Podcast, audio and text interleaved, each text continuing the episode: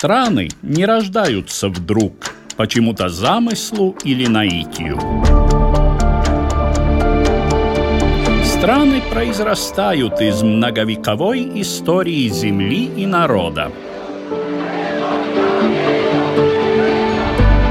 История Латвии в кратком изложении Эдуарда Лининша, передаче «Биография страны».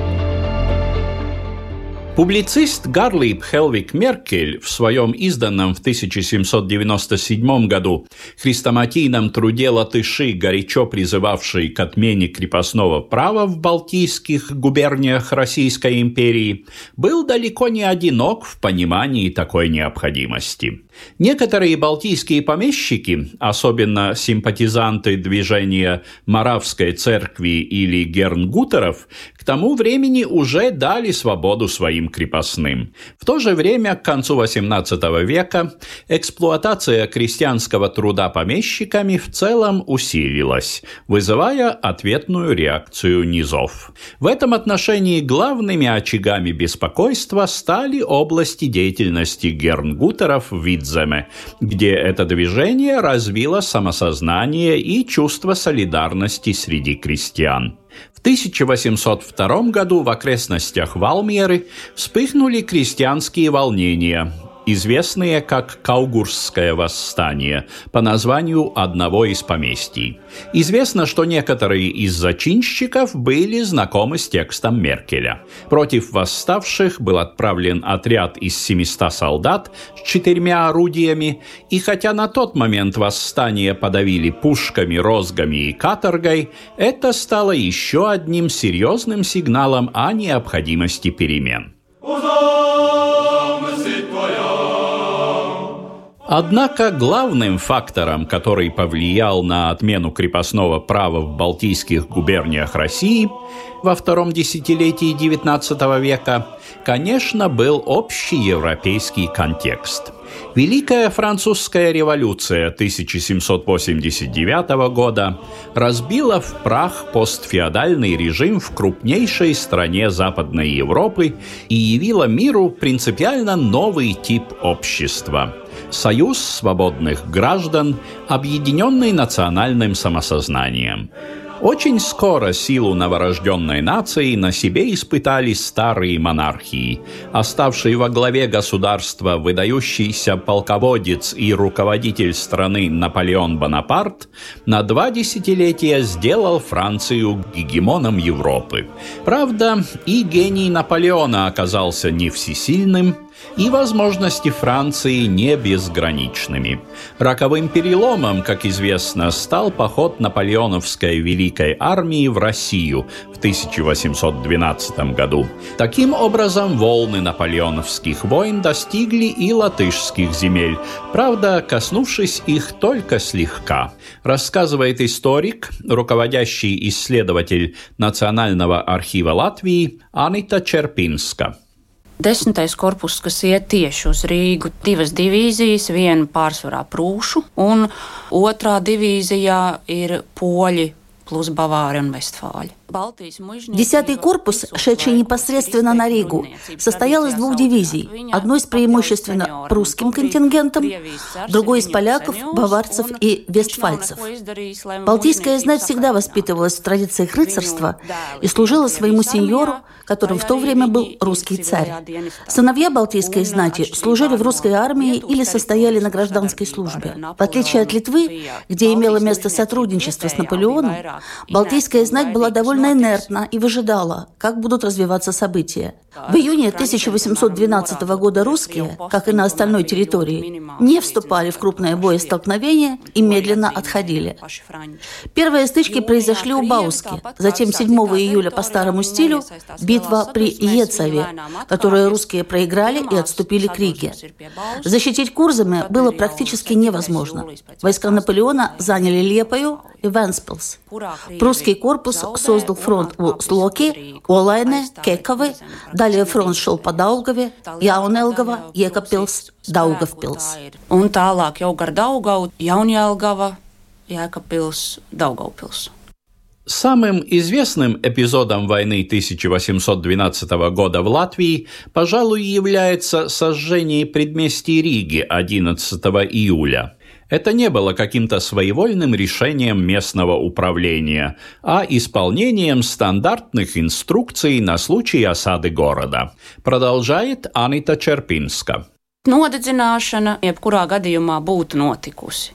Сожжение предместья Риги произошло бы в любом случае. По всем законодательным актам их должны были сжечь даже раньше, чем это было сделано. Но огонь вышел из-под контроля и сгорело на один квартал больше, чем надо было.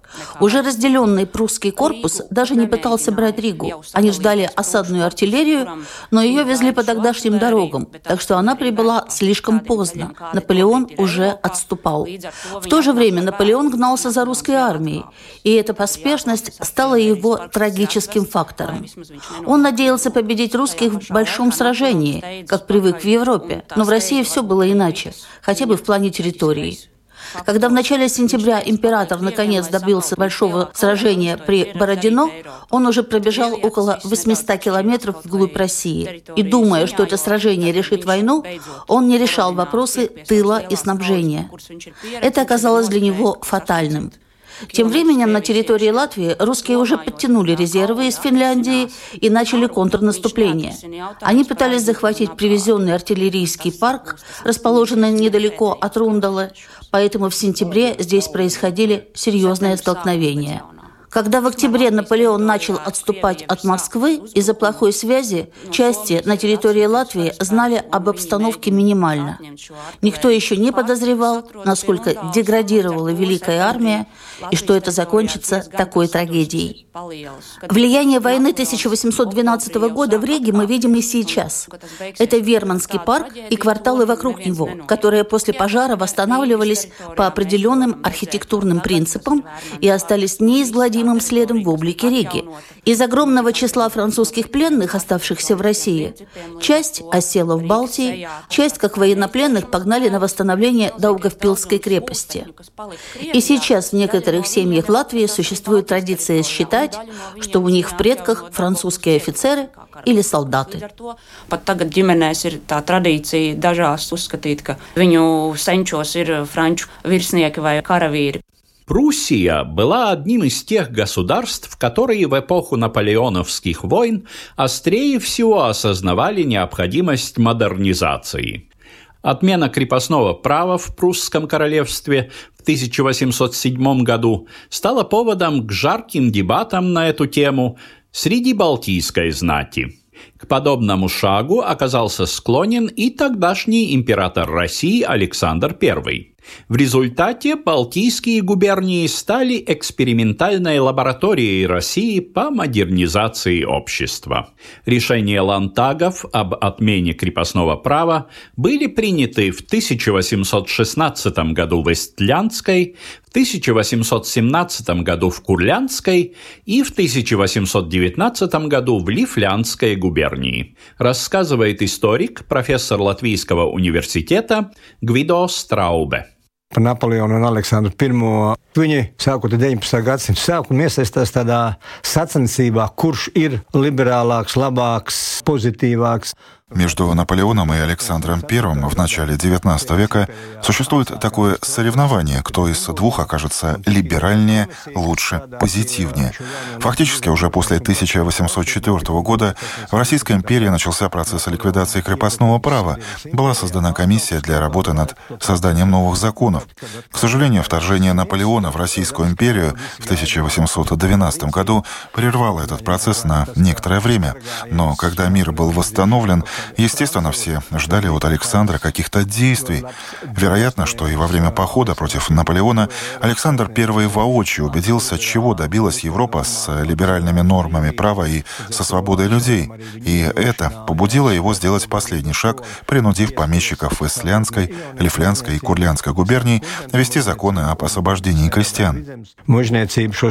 Brīvlaišanas likumus ieviest dzimbušanas atcelšanas procesam, man liekas, ļoti labu lomu nospēlēja arī toreizējais Baltijas ģenerālgubernators Itāļu Marķīs Filipo Paulučī, kurš Думается, что весьма положительную роль в этом процессе сыграл тогдашний генерал-губернатор Балтии, итальянский маркиз Филиппо Паулуччи. Он, нарушив традицию, вмешался в процесс принятия решений лантагами и форсировал принятие решений, когда дворянство увязло во внутренних спорах.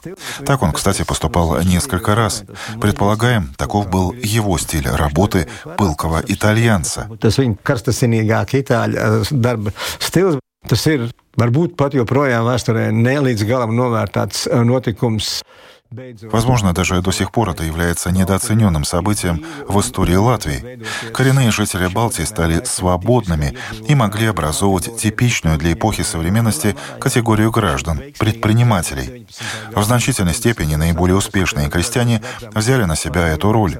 В 70-е и 80-е годы XIX века сами дворяне в мемуарах свидетельствовали, что их главным конкурентом было не другое поместье, а именно крестьянин со своим умением вести эффективно хозяйство. Уже в романе Андрея Упита «Земля зеленая», в котором изображен конец XIX века, мы встречаем владельца хутора, который достаточно богат, чтобы демонстративно закурить сигару, поджигая ее купюрой. Естественно, крестьянин, будучи свободно мелким фермером, работает гораздо эффективнее, чем крепостной. Это дает толчок еще одному проявлению современного общества — урбанизации и индустриализации. По всей Западной Европе в то время города уже дымили фабричными трубами. Там были крупные заводы. Но, если мы посмотрим на Ригу, хотя бы на рисунках художника Броца начала XIX века, то ничего подобного здесь нет. Рига еще относительно средневековый город, где где порт, пожалуй, единственный современный элемент, потому что просто нет рабочих. Правда, изначально отмена крепостничества крестьянам жизнь не облегчила, а во многих случаях даже сделала тяжелее земледелец получал так называемую птичью свободу. Он стал лично свободным, но земля, постройки и даже часть инвентаря оставались имуществом помещика, с которым теперь пришлось договариваться об условиях пользования этой собственностью. Наступили так называемые времена барщины, затянувшиеся на несколько десятилетий. Продолжает Гвидо Страубе. Tā varbūt ir tā vājākā vieta dzimšanas atcelšanā, ka zemnieks iegūst personīgo brīvību, neiegūst nekādu zemes gabalu. Пожалуй, самым слабым местом в отмене крепостного права является то, что крестьянин получает личную свободу, но не получает ни одного удела земли. Крестьянин на какое-то время попадает в сильную зависимость от помещика, потому что ему приходится отрабатывать право пользования своей землей. Так что со свободой приходит и зло барщины. Исследователи установили, что в памяти народа самый мрачный отпечаток оставили именно так называемые времена барщины, период с отмены крепостного права до 60-х годов XIX века. Часть помещиков была недовольна обретенной крестьянами свободой, и часто новые договоры, заключаемые о пользовании землей, были гораздо жестче, чем условия в XVIII веке. Например, часто отрабатывать барщину заставляли персонально хозяина хутора, чтобы унизить его за его новый статус. Bet noslēdzās tas process patiešām ļoti vēlu, jā, 60. gadi. Процесс действительно заканчивается очень поздно, только в 60-х годах XIX века, когда произошла отмена крепостного права в остальной части Российской империи, в том числе и в Латгалии в 1861 году. Процесс долгий, но следует учитывать, что усадьба и крестьянин — это та часть населения, которая обеспечивает продовольствием всю страну. Я думаю, что та модель, которая была принята тогда, была относительно успешной, потому что, по сути, мы не видим никакого кризиса в снабжении продовольствием городов и всей страны, который мог бы произойти, если бы процесс шел очень быстро. Кризис, будет, если процесс будет strauši. Но все-таки уже примерно через 10 лет после освобождения появляются первые крестьяне, начавшие выкупать свои хутора. Это происходило прежде всего там, где этому способствовали продвинутые помещики. Kad vidzemē 20. gados parādās šī pirmā iespēja zemniekiem izpirkt zemi, tad ir tāds Когда в Видземе в 20-е годы 19 века появляется первая возможность для крестьян выкупить землю, в мозгу у крестьянина происходит взрыв, что делать, потому что на самом деле у него в голове прочное представление, ведь это и так его земля. Поэтому он не хочет ее выкупать. Видземе в этом отношении очень успешно сработала община братских приходов или гернгутеров. Так называемые немецкие братья-миссионеры, в основном выходцы из Обер-Лаузица в Саксонии, советовали нужно покупать, потому что это даст новые возможности. А гернгутеры более усердные в работе, ибо братство внушило им, что именно усердный труд есть лучшая гарантия попадания в рай, составляет тот первый слой богатых хозяев Видзема, которые первыми приходили с мешочком денег, чтобы внести стартовый платеж за свой хутор. Saimnieku slāni, tie, kas pirmie sāk nākt to naudas maisiņu, beigt to pirmo iemaksu. Биография страны. История Латвии в кратком изложении Эдуарда Лининша по субботам в 15.05.